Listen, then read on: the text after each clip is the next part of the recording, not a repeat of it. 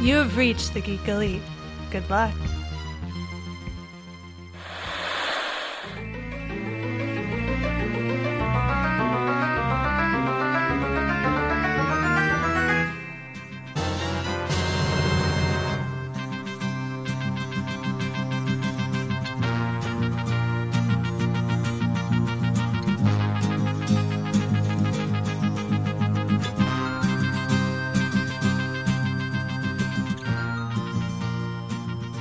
Up, ladies and gents? Welcome back to VHS Gems, the podcast in which we sort of delve into those old nostalgia movies that came out during the golden era that was video cassettes and all that fun, you know, 1980s, 1990s. I think we could even go older than that too, but um, Early 2000s, yeah. yeah, yeah, we could. I mean, we could go later too. Just I maybe we should watch like the last VHS, which I couldn't even remember what that Oh.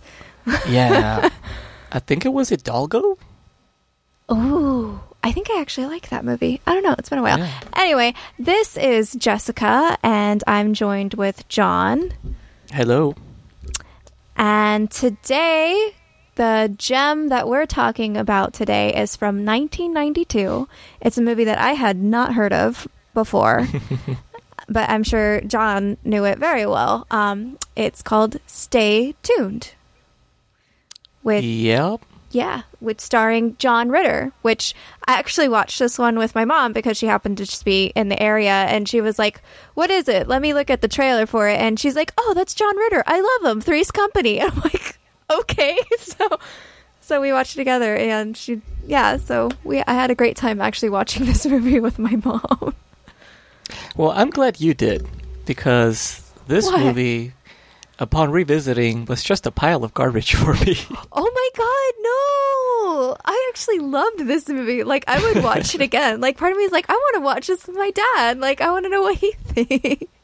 See, I remember watching this when it first came out in 92. I would have been 11 years old.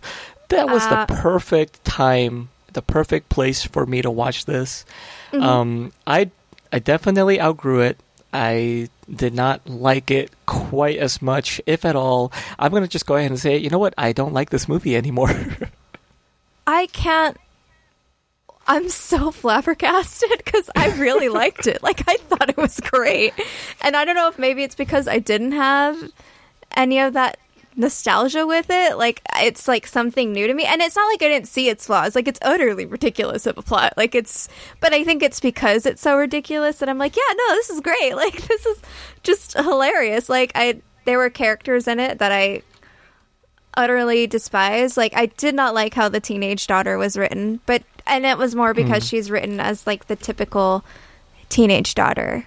But before we get too too deep into it, we should probably explain. Ta- Stay tuned is a movie that came out in 1992. It's a comedy, and it's sort of like what happens when the devil decides to manipulate people and get them trapped in TV shows from hell.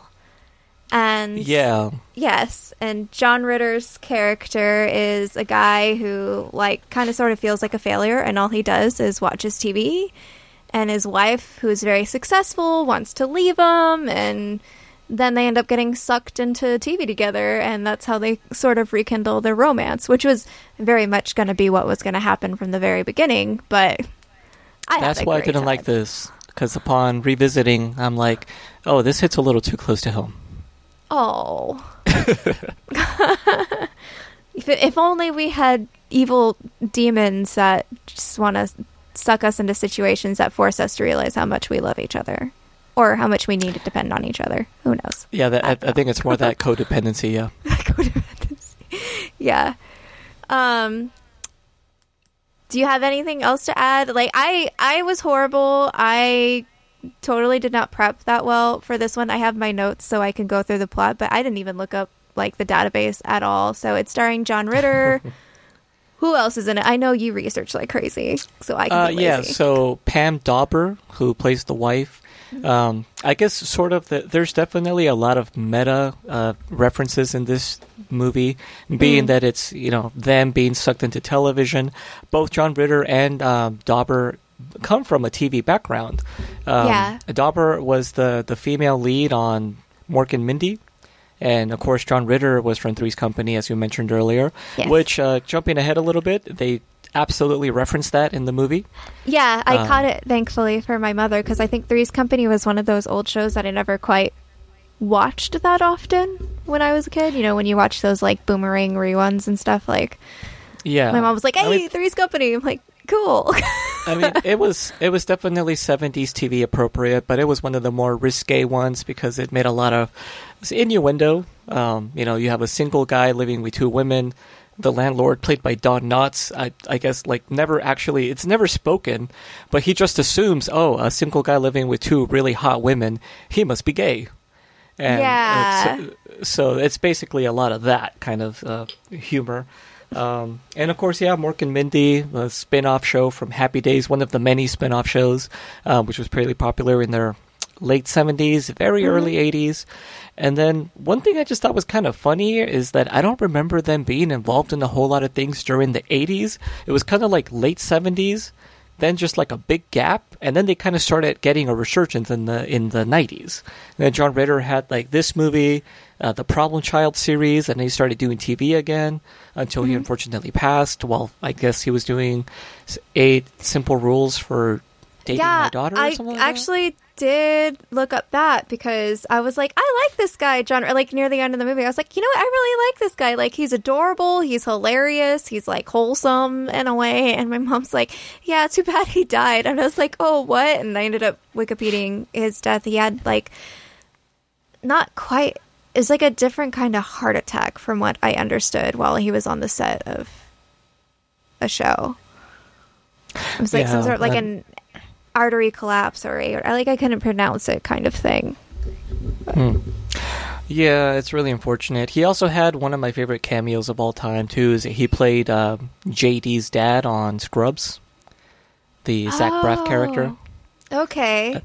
I think he Alright. he may have only appeared once, but uh, yeah, he played it. And I was like, you know what? Yeah, they look similar actually. Yeah, they do kind of. And so does the it is. actor that they got to play his older brother too, the one who later became, um, what was his name? Not Thrawn, but you know the guy who played Reverse Flash in the Flash TV show in the first couple of seasons. Mhm. Doctor Wells, yeah, that guy was there on there also.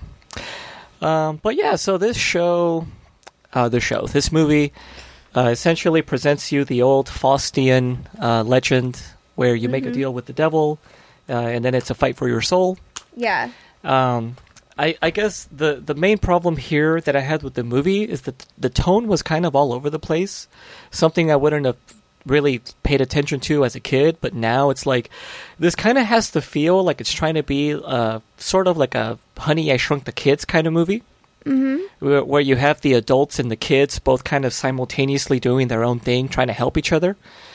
But sometimes this delves a little bit too into like the hard PG thirteen territory. There's a there's a few jokes here and there where I'm like, that shouldn't be in a movie that has kids like helping the adults. You know, that's you know, um, I think that was one of the things that I actually commented on was when it started, it, you know, it says it's like what it has rating wise, which was like sexual content or whatever. I was like, ooh, sexual content and it's like PG and I was like, that wouldn't fly anymore. like Yeah, sexual it was content rated is like an PG. instant R. Yeah. or PG thirteen. they yeah. they had um I they they say the word bitch several times, which I mean I'm no prude, but this just felt out of place here, you know, especially with uh, a, an entire sequence done in the Mm-hmm. old uh, like Tex Avery style animation uh, of like the old Looney Tune days, and Oh, yeah. I think. John Ritter's mouse character at one point even says something like "I hate this pussy" in reference to like a robot cat. yeah. I'm like, um, I don't like This- that. that this feels is hilarious because that didn't bug me at all. This is weird. I mean, I think I like yeah. went like, yeah, of course you're gonna say like pussy at this time. Like it's just like, yes, this, and I I feel like it's because it definitely was a movie of its time, so it didn't quite bug me as much. I don't know. I yeah. I feel like guess- also I feel like also it was really overbalanced by the fact I actually really liked the mom. Like I loved how she was written. Like Yeah, she it, was cool. it- yeah, she was just she was very strong. Like she was good at her job and powerhouse, and you know she, she went with the punches for everything. And I was like, I just like especially in the wrestling. yeah, exactly. And that to me, like I that was my instant I relate to her because that would that would have been what triggered me too. But before we get too far into it, let's let's go. I'll, we'll go through the movie, sort of step by step, I guess, and see how it goes. So it starts with these this older couple eating popcorn and about to watch TV, and they go to check their satellite dish. Or no, not even check their satellite dish. The the devil character, which I can't even remember his name now. I think they call him Spike. Yeah, Spike. There we go. Spike comes to their door, and they both end up like. Well, the husband disappears, and the wife sort of screams into the light like an old '80s horror f- film, and then it cuts to the roll credits. It was kind of similar to the beginning of Ghostbusters, where it's kind of a cold open. You're not sure what happens, and then the lady just kind of screams in front of the camera, but you don't see why, or just like a flash of white light. yeah, and it's like, and then- "Burn, stay tuned. Yeah. and then yeah, and then so the movie proper begins, and so yeah, you have John Ritter's character who is just kind of like a couch potato. He just likes to veg out in front of his. It looks like a 19 inch TV Mm-hmm. Yeah. in his little man cave area. Well, he, they have like a ton of TVs, and the other thing is like I found kind of interesting was the movie is also narrated by the kid. Because that was the first thing I noticed was the kid's like, my father is a couch potato and he watches TV, and the kid's like, but I like, I mean, I don't, not to say I don't like TV, like I just want to make TV, and he's cut all these power Yeah, and the- They establish that he's some kind of a Radio Shack genius, like putting things together, making his own illegal broadcasting. yeah, Which it sounds like he was blackmailing his sister. Yeah, he, yeah. His first broadcast was going to be her making out with one of her boyfriends with tongue, unless she like paid him or I can't. I can't even remember what. I was like, or I think "Oh, he was dude." selling selling video of it or something. He was like an entrepreneurial little kid there. Yeah, which like the thing I liked was like both the parents knew about this because they can hear the broadcast. and The- they, the dad was watching of them it, were yeah. like, "You're making out with boys." No, none of that. Just like, eh, she's a teenager, and she's still I was like, what are you gonna do? Yeah. She dresses like Blossom. She's you know got hormones raging. Yeah. And then like it definitely like the beginning is definitely a set of foreshadowing, I guess. Like you get introduced to the kid who uses all the power and like cuts out power all the time, which comes in later on, and then also you get introduced to the Rottweiler dog that's going to become a problem later on, which one of my tiny I have a tiny little 4 pound mutt of a terrier dog. And when that Rottweiler came on, he it was like he was going to challenge that Rottweiler. And I'm like, "What are you going to do, Hufflepuff? Like, calm down." But that was, he usually doesn't react to dogs, so on TV. So that was cute. But that dog had a good mean face. yeah, and then you get you understand that the kids are worried that the parents are going to get divorced, and you get that you know she's kind of trying ish, and dad's just a couch potato and just wants to watch his shows and his sports. And He's that's like- also not very ambitious because they, if, if I understood it correctly, because this didn't make sense to me when I was younger either. Yeah, He's like a door to door salesman, basically. yeah, from what I understood, which I. I feel like at the time in the early 90s that was like a thing that was like starting to kind of trend out because of technology. So and so I kind of got it. But like sometimes, like when he makes a mistake and accidentally drops, spills somebody's coffee, I'm like, that wouldn't ruin an interview for me.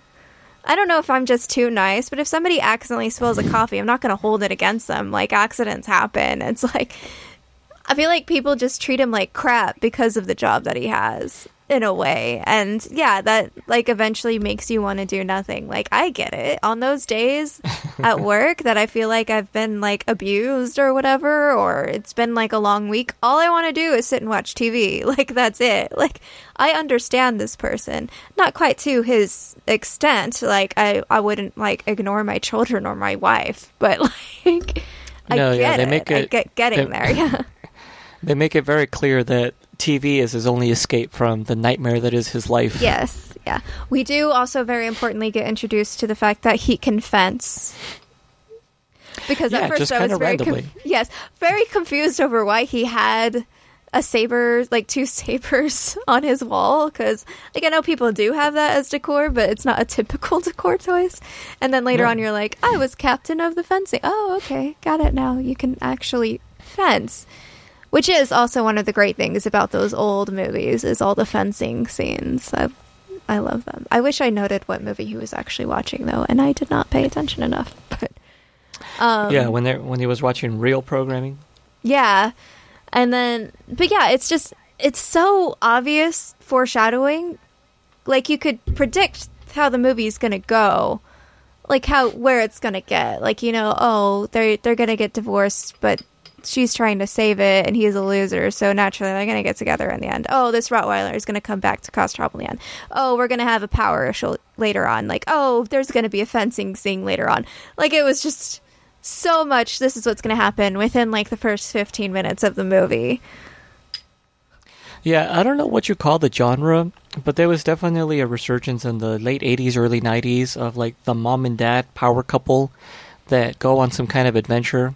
I Mm-hmm. mean, like Honey, I Shrunk the Kids would be considered one of them. Mom and Dad Saved the World. Uh, I think The Stupids could be considered one of them, even though Yes. that one's also like really silly. The stupids. Um, Yeah, I think that one was with um, Roseanne Barr's ex-husband. Um, well, that doesn't really- help me at all. really really annoying guy yeah um all i remember was that it was directed by uh, the blues brothers guy um hmm father of what's his name? Max something? Um okay. I feel like I probably do know this if I looked at a picture of it, but my internet is being so slow right now that I'm too scared to get on the internet right now. yeah and i've been drinking a little bit so my memory's not quite what it should be right now. It's not very sharp.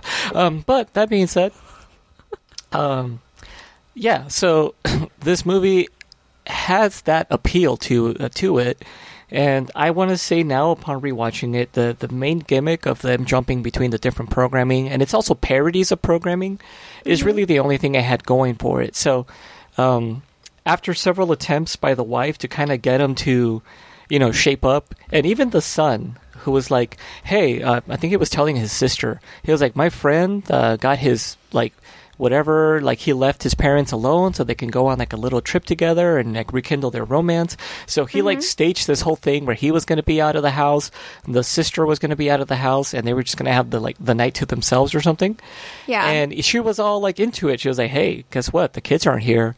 And it was like, "Oh, great!" And something like, "I can watch the TV louder" or something like that. yeah. And like, so Dude, she's had her fill. Dude. So she's had her fill. She's like, "Nope, I'm leaving you." And like, he is still not even aware that that's what's happening. He's just watching the what was it, the basketball game. yeah, that's Um, what I was like. Oh, a basketball game? Okay, I guess. And I uh, so like yeah, she packs her bags. What's his name? The the devil character? Not even the devil. He's just like a like a demon Like, lackey. He's a demon, which I think I wrote it down in my notes. His name is an actual demon. Like it wasn't like a made up demon. Like sometimes you get made up demon names, but his uh, he, his actual was a real Mephisto. I can't remember if it was. It was not Mephisto. It was really close. It was like Meph, Mephistocracies or something. Stockeles oh, something like that. Yeah, that was his name, and I was like, I looked it up, and yeah, that was a real demon. And I want to say Germanic lore, but I can't quite remember. And seriously, my internet is being really weird. I'm afraid if I go on the internet right now to verify that, it's going to cut me off Discord, and this is just All right, that be could be the homework for the uh, the Twitter followers. Um, yeah, but so the the main gist here seems to be that the the devil character or the demon character likes to target these couch potato people um, that are essentially um, like victims of their own like lethargy and sloth, I suppose.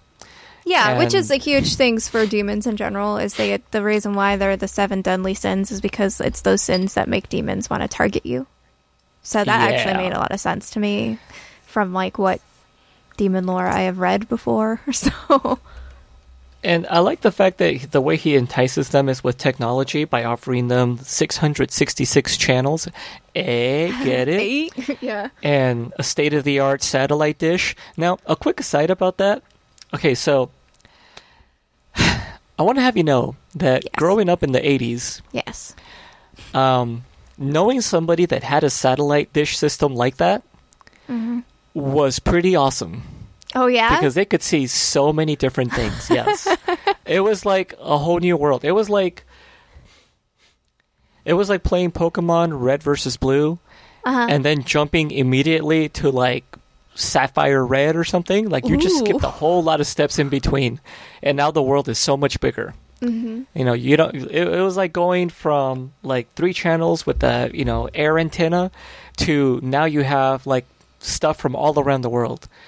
And I was poor, so I didn't have one of these, but I had relatives that had one of these, Mm-hmm. and those things were legitimately that big. It looked like a hot tub or Really? something out in. That was my first thing. thought yeah. too. I was like, was it really that huge? Like that thing is Yes. giant. those things were enormous. And if you didn't have one, if you didn't have one of the fancy ones, I should say, because this one was motorized and they definitely had those. If Uh-huh. you had one that was just a static dish, then you had to manually go out there with a big like pipe wrench, like loosen the nuts on it and like carefully reposition it while somebody yelled from the inside, like right there, right there. And then you have to tighten it because now you get like the newer channels. Like there were different satellites with different Wow. programming, obviously. And that was just like a whole experience. But yep, I had friends and a few relatives that um, were definitely up on their uh, different programming, let's put it that way, that I normally would not have access to. That is pretty cool. I think one of my biggest issues with the beginning of this was that for a person that watched TV so much to ro- to not recognize Spike as a evil person with his black fedora and black trench coat and red scarf and all that, like how do you not recognize that you're being scammed right now? Like you watch nothing that- but television. Like you should know this. You're you're about to be the victim. And that dude plays nothing but villains. He was the bad guy Yeah, in Ferris it. Bueller's Day Off. He was mm-hmm. the bad guy in Howard the Duck. He was a bad guy, technically, in The Devil's Advocate. And he's also a scumbag in real life. So it's like, hey, you know, this guy played to his strengths. I am so glad, by the way, that you guys watched Howard the Duck for Journey into Mystery because now I don't have to have it be a VHS gem. Oh no, that that, that in is that. that is not a gem. That is not a gem for sure. That is a kidney stone. oh. it's one of those things you kind of just have to pass through, but you know you don't want to savor it. Yeah. So I tried to keep up with all of the the like fake hell version of the shows and their titles. So I have in my notes in like cap locks, Three Men and Rosemary's Baby, which was That was funny. that was like the first one you saw. And telling, and then, oh, Sadistic Hidden Videos was the next one, which was just a person telling this lady that her husband was dead. And then he's like, as she's crying, he's like, look, look at the van, look at the camera behind me. And she's like, oh, sadistic hidden videos. you got me. And I was like, oh my God. Have you ever seen uh, this comedy series on YouTube from like the early, early days of YouTube? I'm talking Uh-uh. like this had to have been like 2004, 2005. Yeah. Uh, and it was a dude wearing like a, a gray jumper and an orange like afro wig. Uh huh. and he'd run up to somebody, kick him in the nuts, and then while the person was recoiling in pain, and they were like, Uh-huh. "Why would you do that? What's wrong with you?" Like you know, trying not to throw up, and he would just be like, "My friend, my friend, my friend, you've been kicked in the nuts." And the guy would just start laughing. He's like, "Oh my god, you got me!" And it was like a whole series. Like, yeah, it was like, wow, that I I want to believe that those were not staged and that that really happened. Hmm, I'm sure it's staged, but it also just feels like boys being boys. But I don't think Yeah, that's there's a little ever parody. stopped, though. I'm wondering. Maybe I should ask the Gen Zers. It's like, do guys still just randomly hit each other in the nuts all the Um, time, like they used if- to when if- I was in high school. If you're ever around myself and Daniel Barroso, the answer is yes. Okay, Daniel Barroso is like a 13 year old and never grew out of it. I'm sorry, Daniel, I love you, but it's true. so that doesn't really explain a lot. Um, so oh, then, so if do grown adults do this? No. no, yeah, grown adults do not do this. It's just that weird Right. face in high school where it's like it seems like every single group of high school boys in every generation has this time where they just hit each other in the nuts. I never understood it. Nobody ever understood it, I don't think, but it's what happened. we don't Um, either. It's a compulsion. I want to say we're hardwired. Okay. Pain is life. Is that what you're trying to teach? I think it's some sort of tribal, like, uh, like weeding out the weak, kind of. Like, if you can't deal with this, then you don't belong in the tribe. Oh, okay. I yeah, I get uh I don't know. I don't know. eh, no, I don't know cuz I don't think us girls have anything to do with that. I mean, but or anything com- well, Well, you guys just give each other like complexes and like eating yeah, that's true. like we just yeah, that's true. We just do that. I don't know. I think I probably would take like abrasive pain over the manipulation. Although this is really just stereotypical gender stuff, but anyway. Uh, yeah. So you see those like first few clips, and then that's when his wife decides to leave, and she said she said something that I actually loved was like she had this quote where she's like, "I want a man who can touch me and not his remote control." I'm like, oh, like dang, this poor lady. She just wants to be loved, you know.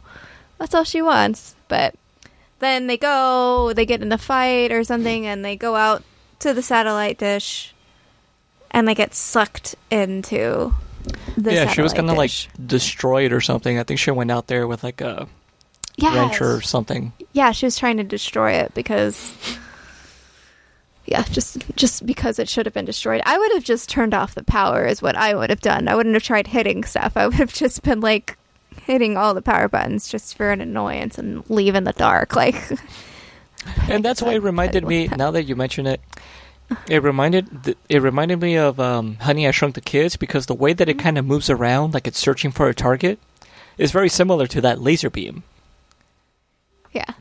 It just kind of like points around. And I was like, oh, there's something right there. Let's beam it in. So yeah, they got sucked in, mm-hmm. and they end up in a like a like a game show, like a '70s style game show. Yes. You do end up in a game show called You Can't Win. So that's the hell version of a game show in the fact that there basically is no winning and what you win utterly sucks because the first prize is the Napper Crapper, which is basically a recliner that has a toilet in it and also a fridge. But more importantly, it has a toilet in it. so you can You know that while you're that little scene shows. that that was actually kind of great. It reminded me of UHF, another kind of meta movie like this. Uh huh. but I think a little bit better, yeah, where they just have something completely stupid. But upon second viewing, you're kind of like, huh, Yes. that actually is kind of convenient. Um, and then you kind of sort of get the behind the scenes of what Spike is doing, and you get introduced to other demons. More importantly, you get introduced to a, a young Eugene Levy and his utterly beautiful 90s hairstyle. I literally wrote in my notes, his hair is just everything I've ever dreamed of because just, it's like standing up. It's like that. I don't even know what that early 90s haircut was, where it was curly hair that was just up straight. It's kind of like a flat top, wasn't it? yeah, like a flat top. There you go. It was like a kind of a flat top, but Eugene Yeah. Levy's version of a flat tip. And I absolutely love Eugene Levy and like Schitt's Creek. So, and I think other things, but that's the one thing that stands out on my mind right now. So I was very happy. Like, hey, Eugene Levy. Awesome. There's a, I think he was probably the best in, I mean, 80s Eugene Levy was like peak Eugene Levy. And um, Mhm. I think he came from a Canadian. As a matter of fact, yeah, that was one of the trivia is that he actually starred in like an old Canadian television show called Stay Tuned. Absolutely not related to any Oh. of this except for the title, but um, yeah, I remember him being great in some John Candy movie as well. They were like security officers that um, go on this crazy mission of some sort. Mm. Um, and back when making gay jokes was like totally like okay, you know, they Yeah. end up going to a gay bar, and yeah, it was some interesting stuff way back when in the eighties. Prime 80s hilarity, just very much of its age. um, Oh yeah, Yeah. Let's see. So they sort of show that the people are in this trap and they have to survive so long in order to hours. redeem themselves. Yeah, 24 hours in order to redeem themselves. And if they don't, then basically their souls are trapped in hell, from what I was understanding. Um, yes. yeah.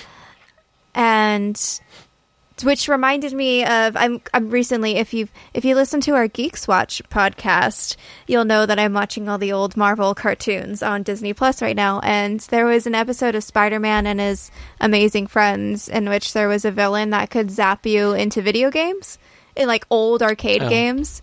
Arcade, and there was yeah. yeah, and there was one where oh, what's his name? Like Vash or something, like the bully guy and Spider Man was stuck in Pong, and if Pong reached hundred score points, then Vash would just be fizzled out and die. like that's like instantly what it reminded me of. This whole idea was, hey, it's like that Spider Man episode. Um, and it has pretty much everything on it, and so you do learn and get confirmed that the to the couple in the very beginning is also going through this, and the wife just gets smushed by Godzilla.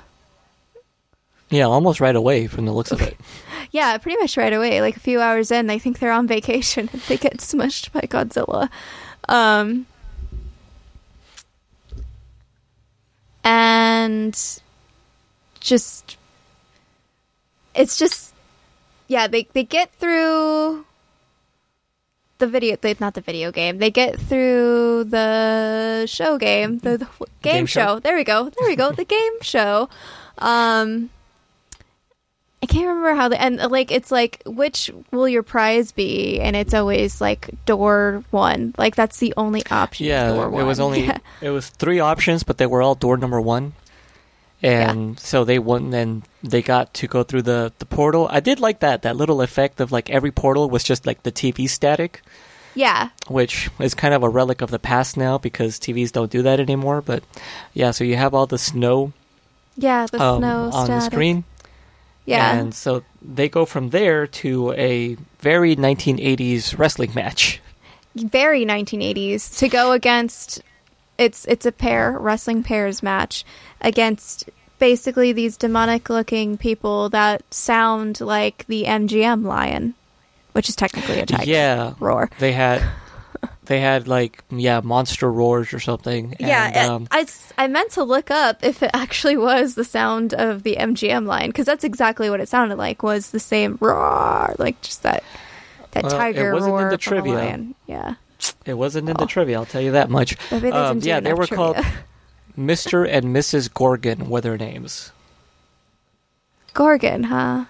Okay, which mean, I think is didn't really another reference like- to like demons.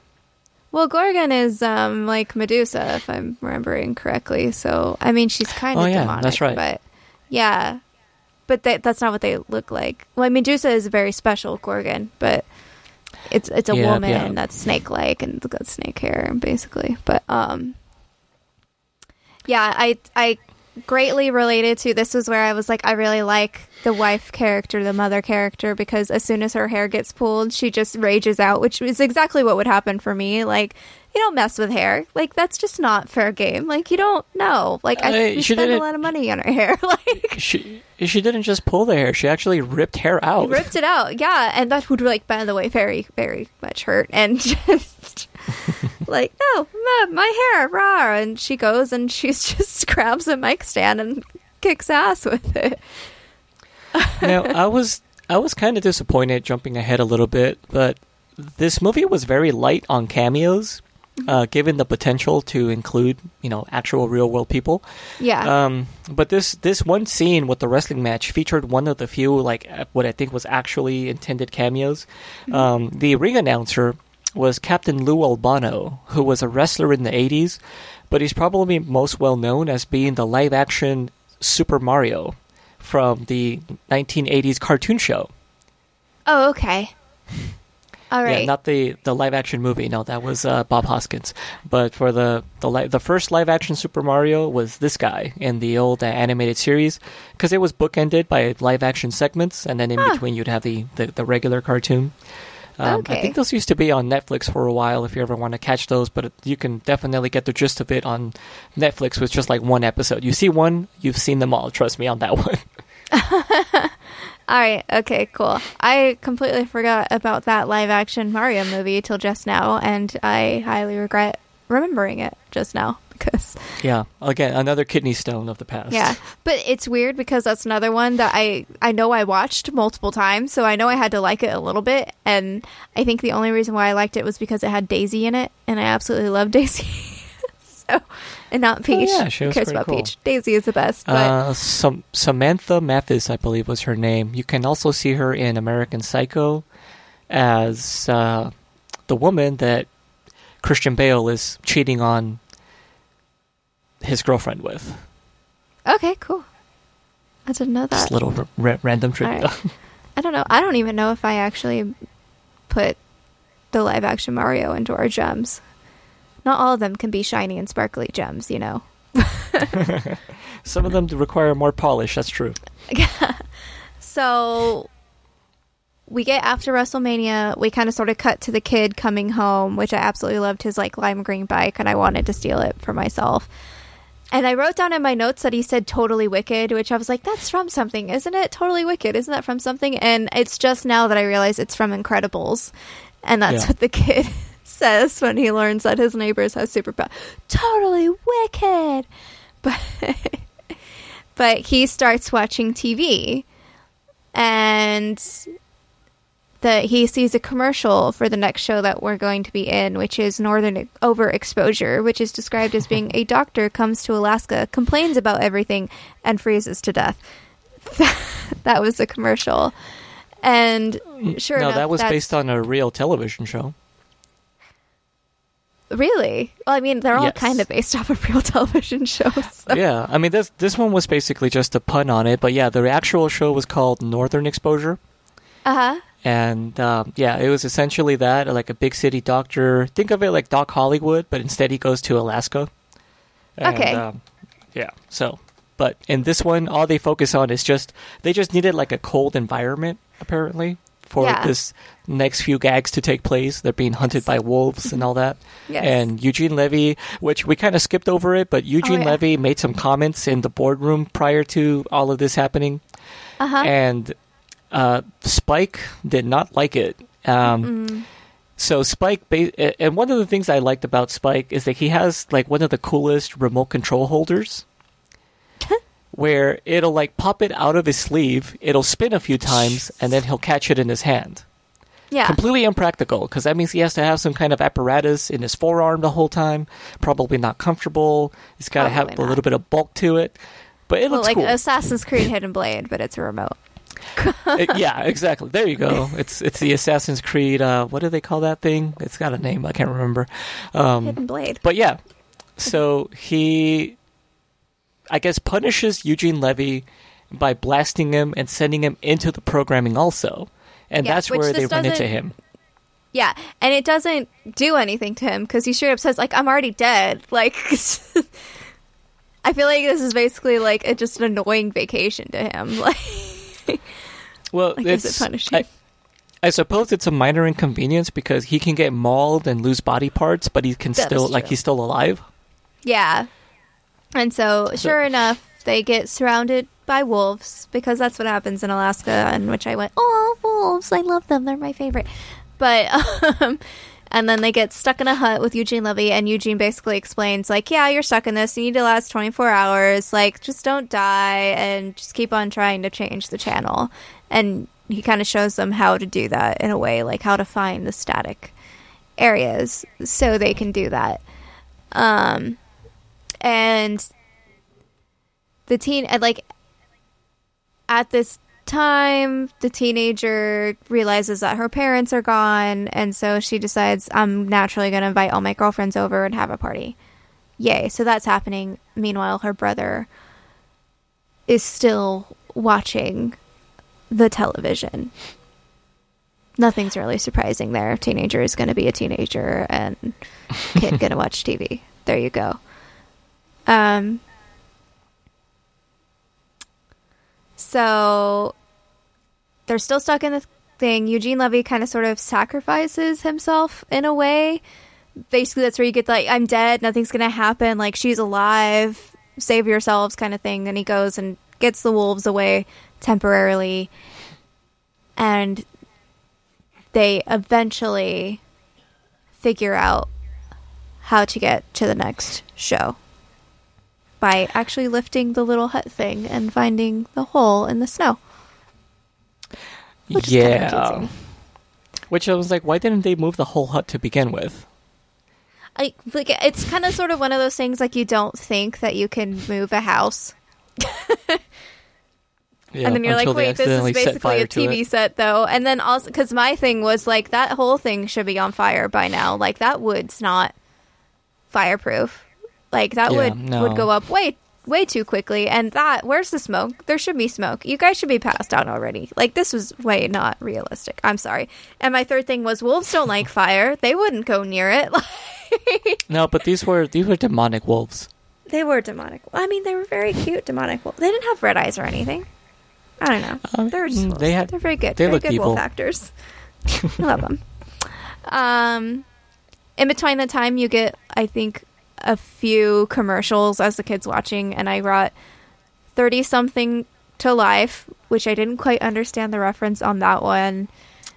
There's a TV show called Thirty Something that was essentially just a drama of people in a small town in their thirties, I guess. Okay, all right. So this was where they're basically drama of people in a jail, I guess. Yeah, because they're all like talking about their feelings and having like these little like somebody's crocheting or something. Yeah, and, whether or not it matches the, I have no idea. I was Yeah, like, what is this? They're calling they're talking about the, the the color of the walls or whatever.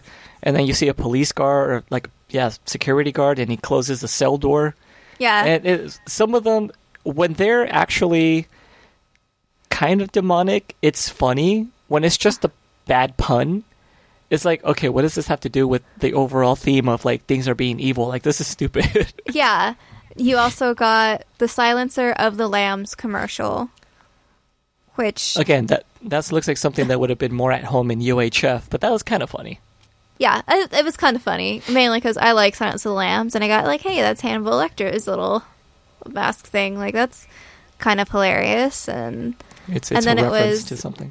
meet the Mansons, and oh, we totally skipped over. so when the kid sees the satellite dish, he almost gets sucked in, and his bike gets sucked into the TV. And when he's watching these commercials, he realizes he sees his bike in the TV, and he's also recognizes, hey, his parents are gone. This is weird, kind of thing. So he's starting to put two and two together. Um, And then that's when we start the the the, the parents end up in the uh, Looney Tunes-ish cartoon. Yes, which to me this was by far the most perfect of all of the like meta ness of it just felt so much like I was watching Tom and Jerry. Like the music was perfect, the just everything the animation was perfect, the general hilarity of it was perfect. Like it was just like this was genius. And I wonder who did you notice in trivia if it says actually who animated that? Like if Uh, it was a yes. Looney Tune animator? It was, as a matter of fact. Uh, As a matter of fact, it was. Uh, let me take a quick look here because there's a lot of people involved. Um, yeah, it was one of the big dudes from back in the day uh, by the name of. I said his name earlier too. Now I can't remember it. Oh. Um, he was. Thankfully, there's not a lot of trivia to go through in this thing, so it'll be easy to find. Uh-huh. And I think my computer got infected with your slow internet because it's also taking its time. Oh no. Uh, It's let's just see it's- here. Yeah. Bad recording According- time. According to this, Tim Burton was uh, slated to direct the movie, but he turned it down to do Batman Returns. Uh, Chuck Jones, that's who it was. He was Okay. famous for doing a lot of those Looney Tunes and Tom and Jerry's uh, Yeah. cartoons. Yeah. Just just a perfect feel. And so the first the, I like that their first thought was like good, like nothing can happen to us because it's a cartoon. No, nobody dies in a cartoon, and then it's highly implied. Oh no, this this cat can kill you. This robotic cat creature can kill you. And you get a lot of those good punny lines that you get in cartoons, like he's eating donuts and he almost gets eaten by a cat. So he says, like, my doctor was right. Donuts will be the death of me. Like, just Yeah, a bunch of you know it's lame just so humor. but, perfect. yeah, um, the the kids don't try this at home when they're about to push like a hair dryer into the bathtub water to kill the cat. Yeah, Kids, don't try that was home. dark. like, just, that was that very was- dark. was. But the, I mean, though, have you like how long has it been since you watched Tom and Jerry? Because there's some dark. Death Oh, yeah, scenes no, on Tom and Jerry absolutely. and Acme and all that. Like, Um, uh, yeah, there's actually so one of the YouTube channels I like to watch uh, called uh, Nostalgia Critic. Um, One of the things he likes to do is go back and review old dark cartoons. And one time he did specifically mention uh, several Tom and Jerry episodes. One where they want to commit suicide because they're just really depressed. Um, And obviously very drunk because there's a lot of those bottles uh, that had the three X's on them. That's how they noted this was alcoholic. Um, and there was one episode of Tom and Jerry where you're in heaven and you see like a burlap sack just kind of like tumble its way up to the pearly gates and the guy that's doing like i guess it's st peter technically um, Uh-huh. He's like looking down like what's going on? And the bag opens and like a bunch of little kittens just spill out. And th- the person is like that. well that's that's a shame or something like That's a that. I was like Like, i didn't understand that Oh. until i was like oh yeah, that was dead- horrible. Dead, kitties, dead kitties in a sack. somebody killed a burlap sack full of kittens. That's terrible. Yep. Um, they get out of the cartoon by mailing the Acme company for a dog version of the cat.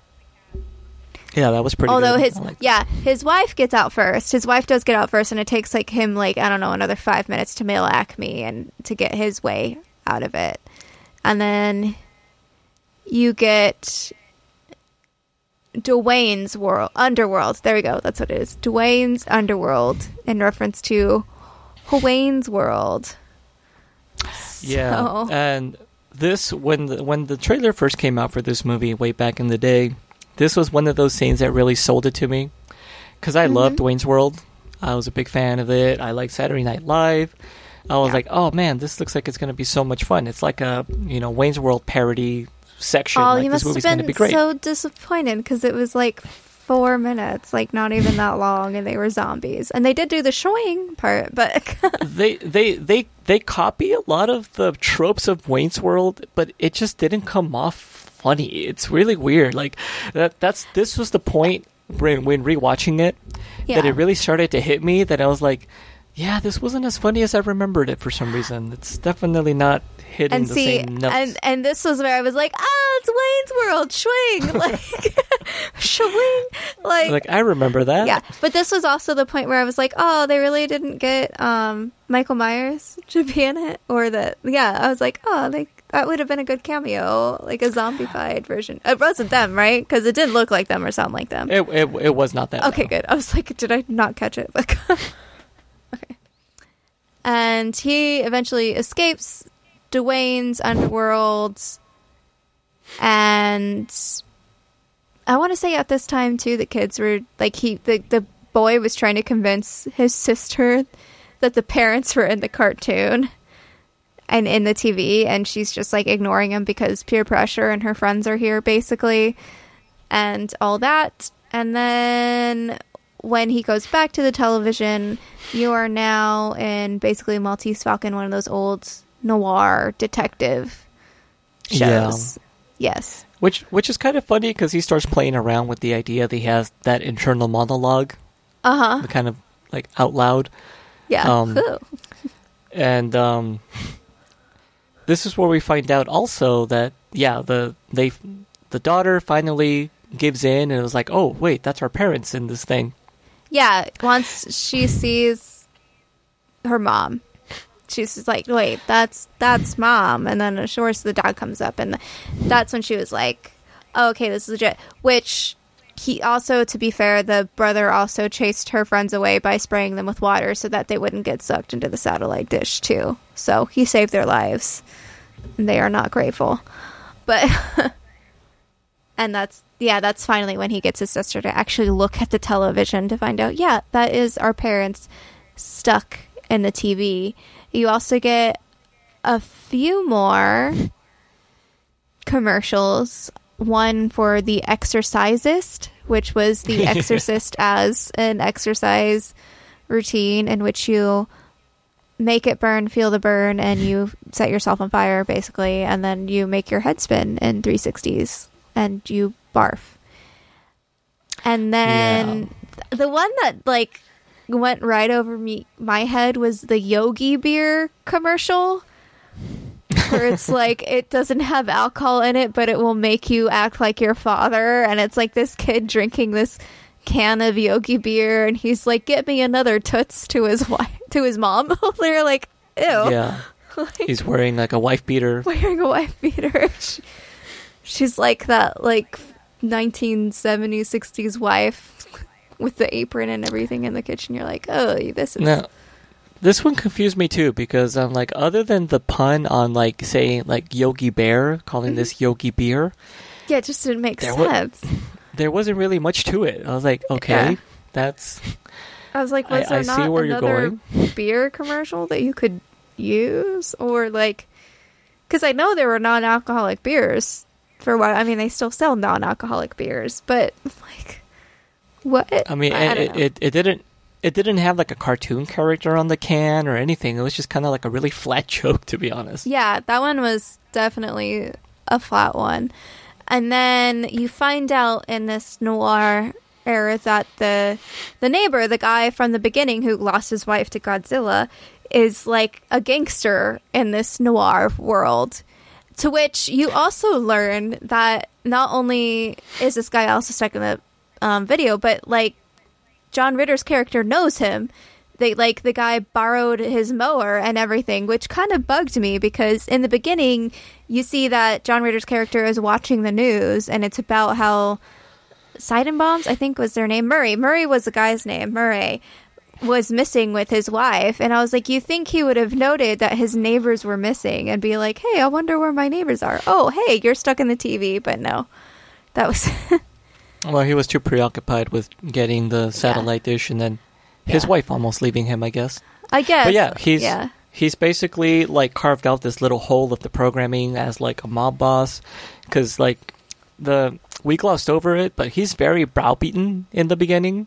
Mm-hmm. Like his wife is very dominating on him.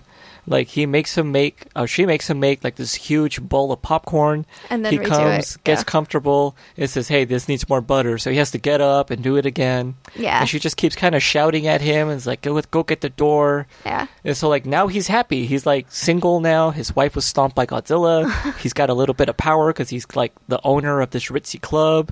Yeah. But also, then, he um, has the remote control too, which is also very important. So he can control. He can control Which where he's feel- at, basically. Yeah. I don't I don't feel like they properly established that because like why did he get to keep his remote but yet John Ritter didn't, you know? Well, Like, John Ritter didn't hold his remote when he went in. I think that was the difference, from what I understood. From what I was supposed to understand, I don't know. I, I if- guess. Okay. Yeah. We, we I- have to make some leaps of logic here. Yes, uh, just a few leaps of logic. So basically, while they're talking naturally about the remote and everything, there's a huge gangster shoot off. Murray dies, he gets shot, dies, and they sort of like try to get the remote to get out in a way. Which they do. Yes. But I believe is this where they get no, they don't get separated yet. No, they're still together. yeah. Um, I think immediately after this, don't they end up in um, like a French period piece? Yes, it was. It was during the time of the French Revolution, in which the French were just happily guillotining all of their royalty members, and he is like, what was it called? I think it was called "Off with His Head" because that's what I have written down. But yeah, something like that. basically, that. yeah, basically it, he's a marquise. I think was what I was. I feel like that's what they called him was a marquise. yeah, and Marquis de was which was in his hiding. like character's name.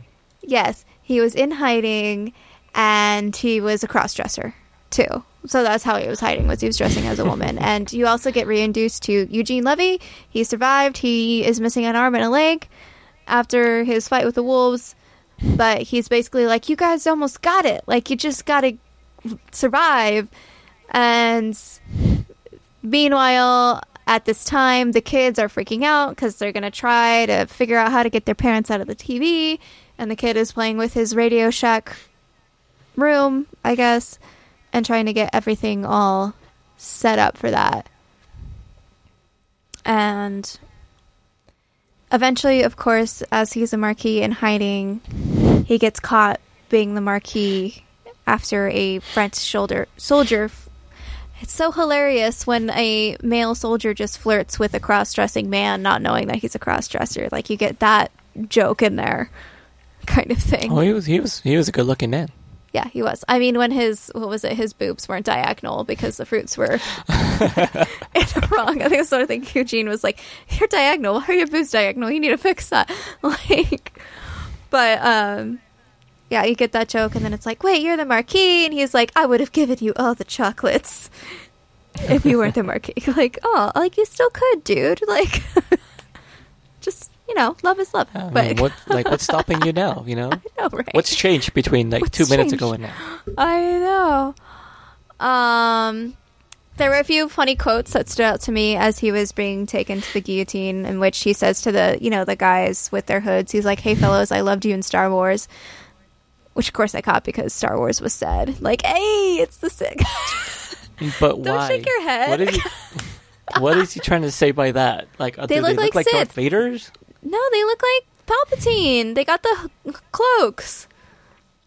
That that is a stretch. That is That a is stretch an for the time stretch. because what they did look like was the Sith in um, what was it? Not the Last Jedi, but the one after that, Rise of Skywalker. All the Sith people that were chanting. Yeah, the the Sith acolytes. There, there you go, acolytes. That's what they were. He was ahead of his time then. I'll give I know that. he was. He saw the future with his Hell app, I guess. And then any requests before you die, and he's like, "Can I listen to the long version of Stairway to Heaven?" like, just okay. No, that that also bothered me because is there a radio edit of Stairway to Heaven? I'm pretty sure there is. I was like, that just bothers me on a whole different level because you can't shorten Stairway to Heaven. Like, it is what it is. It's you can't have like a three minute version of that song. I mean, I'm sure there's like a five minute version that cuts out one of the guitar solos. I feel like. I mean, that's probably something we could look up if internet you cut out one note from Stairway to Heaven and you've disgraced that masterpiece. Honestly, I'm gonna say it. I'm gonna say it here. "Stairway to Heaven" is not the best Led Zeppelin song, but like, okay, Okay, no, that's fair. yeah, like it's not the best. Like, it's probably like my number ten Led Zeppelin song, and that's me being nice to it, actually. But and it's also more like it's always played, so it's ever played. But anyway, before I just go on this tangent because I grew up listening to Led Zeppelin and all that fun stuff, um, naturally, just before he's about to get his head chopped by the guillotine, um, his son finds a way to get his voice into the TV in the way that you figure out how to do those things. There you go. yeah, and he, takes his sister's radio for parts. I think is what he said. yeah, and he beamed it at the set. I can't even remember like how they figured this out, and he, like because he talks and it's because it's a friendship, and they're like God, and the kid's like, "Y- yes, I am God. Don't kill the man. Save the Marquis, and that's what works. Eugene Levy thinks they did it. They got redemption, and sure enough. They did get redemption, but also, sure enough, because we're dealing with devils and demons, there's always loopholes in contracts.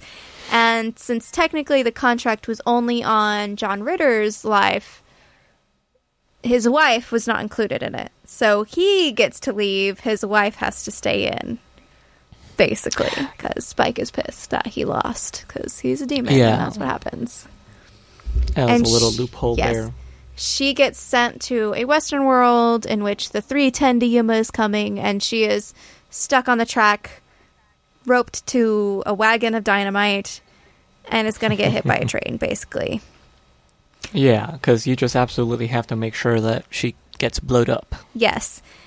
And of course, John Ritter's character decides, I'm going to go back in, I'm going to save my wife, kind of thing, because he has manned up through this whole thing and now he cares about his wife.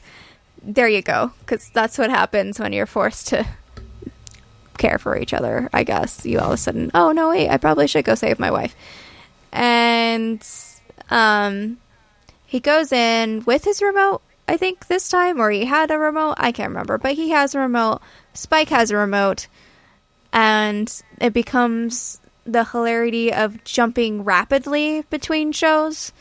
So the first thing we get is Star Trek, which was pretty funny because he was bald and he reacts to it, and to which that really did look like Star Trek: The Next Generation actors. Yeah, At least really some did, of them. actually. Okay, like was it? Did, was it really them, or was it just No. really good lookalikes? No. okay, so like the best lookalikes, but- cosplayers ever. So it was like the best cosplay because I was like, wait, is that now? Granted, I haven't watched Next Generation and like, actually no. The only thing- year. The only thing I would say about that scene, which actually makes it funnier, is that the size of the set is like a small living room as opposed to like the much bigger, Yeah. like spread out set. yeah, So yeah, it just looks like they're all just kind of like smushed into like this really small little space. I thought that was funny. yeah, and then let's see, they jump again. And it was driving over Miss Daisy. Yeah, there was a couple of commercials in between though. There was like he he got zapped into like uh, a crash test dummy commercial crash those were really okay. popular in the early '90s. Yeah, Uh, and then Absolutely briefly in a hockey game, it was a hockey game of Angels versus Devils. And then, yes, he ends up in Driving Miss Daisy, or Yes. driving over Miss Daisy. driving over Miss Daisy, in which Spike drives over Miss Daisy, and then he ends up in ta-da, Three's Company. Which, for something so meta, Yes, it really doesn't last that long. Like, just, because um, and I think all- that's what makes it even more meta is the fact that of course Three's Company is in there, and then it's gone. yeah. It and really it's more like that. He's like, like "Oh and no, gone. get me out of here!" Yeah, I don't need to relive this again. Like that's basically what it is. And then, sure enough, you jump into that old, not Victorian, that old Like a medieval. classic cinema medieval fencing movie. And naturally he's Yeah. gonna have to fence. In which the kid also you know the spike think he wins because he he doesn't have a sword or whatever. And then the kid uses this as an opportunity to shoot a sword to his father into the satellite. Very bold and daring. He gets the sword to his father and he gets to fence. And that's where you get the i was the you know vice captain of assistant captain like half cap whatever captain of the fencing team. And you're like oh you can fence. Okay that's cool. And then in between that you get for whatever reason a Salt-N-Pepa music video. In Now- which they have to yeah. This is the point What? where I completely gave up on the movie. oh no because I, I didn't remember this and how long this whole sequence was. This was like a full length music video. yes i would have much preferred the fencing scene to be the last scene over the Salt-N-Pepa scene to be the last scene because i was like why is this the last one And they go so overboard with it. I mean, you have John Ritter done up completely like Prince, like early 90s Prince. I mean, that's the only way to do it, though, to be fair. I. and. Yeah, this also follows a lot of the same uh, video styles of the early 90s, like those early Janet Jackson, Paula Abdul videos, where they take place in a large, empty, yeah, this large, empty warehouse with everybody just dancing and whatever. Having a grand old Um, time. And, And tossing yeah, the Spike- now only working remote because the remote was broken in the previous fencing video, I guess. So they're dancing their way to the remote. Yes, and that's there you go. again the the hilarity just didn't transfer over to me like I think it was intended to. this was where I was like, "Hey, Salt-N-Pepa, awesome!" It did go on for too long. I can openly say that, but I was like, "Hey, MTV, yeah, that's great." MTV turned like what forty yesterday or something like that. Yeah. This week And- was it forty? Yeah, And there was 14 years of music on that channel. yeah, fourteen. Yeah, that's that's about right. Now it's all weird reality shows. Yeah. I don't I don't get it. I remember when MTV played music. Ah, okay. Um so he eventually gets the remote and uh, Uh, this was also where you got the things that I was more expecting to get like turning the volume down, like using the other buttons on the remote. Yeah. Like I was like, where was that? Where's the pause button? Like that's how I was like, use your pause button. like Right? that's like, what I would have written way better. in. Yeah, and he wins. He gets he gets the remote. He gets back to his wife. They're still stuck though. He doesn't have a way to save her, and they're like, "How do you normally get out of the TV when you need to? Turn it off." And they turn off the TV, and they they're out. Yay! Yep. And, And- their marriage is saved. The the mm-hmm. satellite dish implodes upon itself like it's poltergeist. And I That guess the moral of the story is that he decides not to waste time anymore and he starts his own fencing classes. Yes, which I thought was very cute because I also would love to take fencing classes, but we don't have any available in Yuma. So I need this Spike Mephisto whatever dude to come here and convince some guy that was the captain of his fencing team in college to, you know, get stuck in his TV so that he wants to start a fencing school, please, so I They used- can they learn used- fencing. They used to have a kendo class here in Yuma a very long time ago, and that was Yes. really cool. yes, I actually think there might be a mace class now, like medieval mace. Yeah, like the spikes. Maybe I do must know.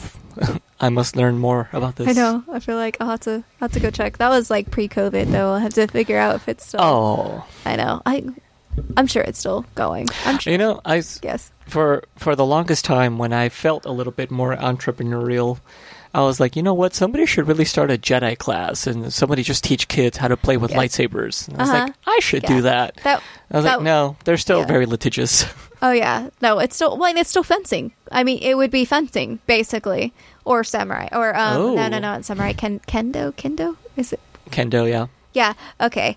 Um, but like I saw quite recently, like, can you give me like the nerdy version of, of Jim? Like, give me that version where I'm learning how to sword fight, and like some old guy is like kicking my ass to get me to stand back up because he knows that I will stand back up when I get knocked down. like, can you can you get me that? Like, that's the only way. Like mace and axe throwing and all that stuff. Like, give me the nerdy version of Jim where I'm just Oh, yeah. learning how to fight. Like that's that's what I want. I think you're onto something. That sound like I want to get up and start flailing around now. I know, right? Like, don't we all? give me give me a background story too. Like it's a role playing, Jim. There you go. You're not yourself. It's It's, okay. You're not yourself. You can exercise. It's not you. It's it's, it's your Dungeons and D&D Dragons and calisthenics. I know, right? Although my D and D character absolutely hates exercising, but you know, whatever. Well, it's because Um, of the druidness, you know, that they're more just yeah, at- she is. in Sh yes. She's druid, but she's also, you know, a duchess, so she's like, I don't need to. There you go. yeah. Um, yeah, by the way, I miss D&D so much. I'm sorry. I'm just going to blast it in all of our podcasts how much I miss D&D. I still don't understand why we don't do it remotely like this. oh, you don't? Because ever since COVID started, I'm now in four different podcasts. Oh, instead of just right. the one I was in. So Time is the issue. we're busy. Yes, as as it is, you eventually get busy. And the quest we were on was a very long, going to be five years quest with the rate that we were doing it. So, but maybe True, someday, true. maybe we could, maybe we should, we should pitch this and see. Hey, hey, when when we say what our tweets are, go ahead and tweet at Geek Elite Media. It's going to be at Geek Elite Media, and and tell Mitch that we need to do live D and D sessions for you guys. There you go. Maybe we can even do them. Yeah, broadcast them over Yes. the interwebs. And Yes. um, I, I need to find out. Am I still the woman? I don't know what happened with the character. There's some some stuff happened to me, and I don't remember where it left off. Yes, we were we were on a oh my gosh, we're going on a really long tangent right at the end of this. I'm so sorry to our audience. But like yes, there the last thing that we were we were in an alternate universe in which we were in different bodies and you became a woman. Yeah. And everybody regretted it. Um but And not me. not you. Yeah. Um yes. Oh, I did like the last thing on my notes was that it ended in a very cheesy freeze frame of him doing a weird fencing pose that I don't think was a legit fencing pose. And then I don't know if it was meant to be like a tease for a future sequel, but um, this one person that was essentially like interning or it was like his first day on the job, he like automatically jumped up to like the new director of programming. Yeah, and took over. And he's basically says like, "Oh yeah, let's see what the fall lineup looks like or something." And you start seeing like little teasers for like other hellish TV shows. Um, and you had like Beverly Hills 90666, I Love Lucifer, The Golden Ghouls, Murder She Likes, which I thought was funny. Yeah. Uh, the Facts of Life Support, The Fresh Prince of Darkness, Unmarried with Children, which isn't really whatever, and David Dukes of Hazard, which I was like, whoa. Like, I'm all about the devil worshipping stuff, but that's a little too real right there. Just a little bit. yeah, I thought this was fun. I'm so sad it was not as good the second time around for you. yeah, you know, sometimes I think that's going to happen. We, we remember the past with rose tinted glasses, Yes. and then you see it for all its warts and, you know, faults in, in the modern Yeah. day. I'm very glad you liked it, though. I'm glad we had two very different viewing experiences on this Yeah. one. Because um, this is a good, like, I don't even know if I want to say it's a good kids movie, but it's a good movie to watch while you're still younger. Um, Yeah. Because there's there's this weird overlap. It's not quite a kids movie, but it's too goofy to be a grown up movie. It's just somewhere in between. For like, it's a good family movie, is what it is. Like, it's a good. if you don't mind your kids getting a couple of you know I mean, older bitch and Yeah. yeah, slightly Bitchin', older kids. Yeah. Yeah, slightly older kids or get like more mature kids. Because I was watching like PG th- PG thirteen movies before, well before I was thirteen, and I think I even watched a rated R movie earlier. You know, my parents would just like fast forward through those things that they wouldn't want me to look at. Like, I'm Oh, pretty you're so sure I watched Die Hard before I was even ten. I think I have a very No, I- vivid memory of Die Hard, but Uh, I would have to sit through the sex scenes with my parents in the room. That Yeah, was no, uncomfortable. no, my parents never made me do that. In fact, one of our gems that are in that's in our little gem box yet to be released for whenever we need to watch it is like probably a movie I definitely should not have watched or definitely should not have liked when I was a kid, and that was Pink Floyd The Wall. So. But I know Ooh. watching it now that I'm like, I don't think I ever, when I was a kid, watched the whole thing because there's so many scenes that I'm like, I don't remember this. Like, God, like, but it's because my dad would always like just fast forward through everything or tell me to close my mm. eyes or whatever or or more likely he was watching it and I was like always wanting to be near him so like I was gonna watch it too damn it like but I mean, that's relatively tame, though. Uh, it it does have a couple of brief nudity scenes in it, but it's not that oh bad do you remember to. Pink Floyd The Wall really because I literally rewatched this like every other year so yeah no there's some pretty graphic stuff in it Oh wait, yeah, no, I remember. Yeah, there's there's just one scene now. I remember. Yes. Yeah. where I was like watching it later and I was like oh my god what is this Okay. Yeah. yeah I think I blocked that one out. yeah, well, we'll find out eventually down the line. I'll eventually pull Yeah, it right. out of our gem box, our magic little gem box. All right, so that was 1992. Stay tuned. What a trip! Just a fun time, a wonderful meta punny movie. Comedy. It feels like it's from a, a different time, definitely. Oh yeah, it's it's definitely and it's it's definitely early '90s, like no doubt. All right, so if people want to ask you any questions about Stay Tuned or any of the meta ness in it, um, where can they tweet you at, John? You can find me on Twitter. I am at Magic Bollocks. All right, and you can find me on Twitter as at JM Bailey Writes. Um, for this podcast and other podcasts, you can find it on our website, Geek Elite Media. You can also find us as at Geek Elite Media on Twitter and Instagram, and you can find us on Facebook as facebook.com forward slash Geek Elite Media. Please, please, please don't forget to rate, review, and subscribe wherever you are listening to this podcast. I know we're on a lot more things now. We're we're on Spotify, we're on Amazon Music, iTunes, I think. We're on a bunch of stuff. So wherever you're listening, please rate, review, and subscribe. It really helps us out. If you'd like to help us out even more and get some bonus content, be sure to check us out on Patreon. Um, we're Geek Elite Media on Patreon as well. Um, until then, always remember to geek, Geek out. out. This concludes our broadcast.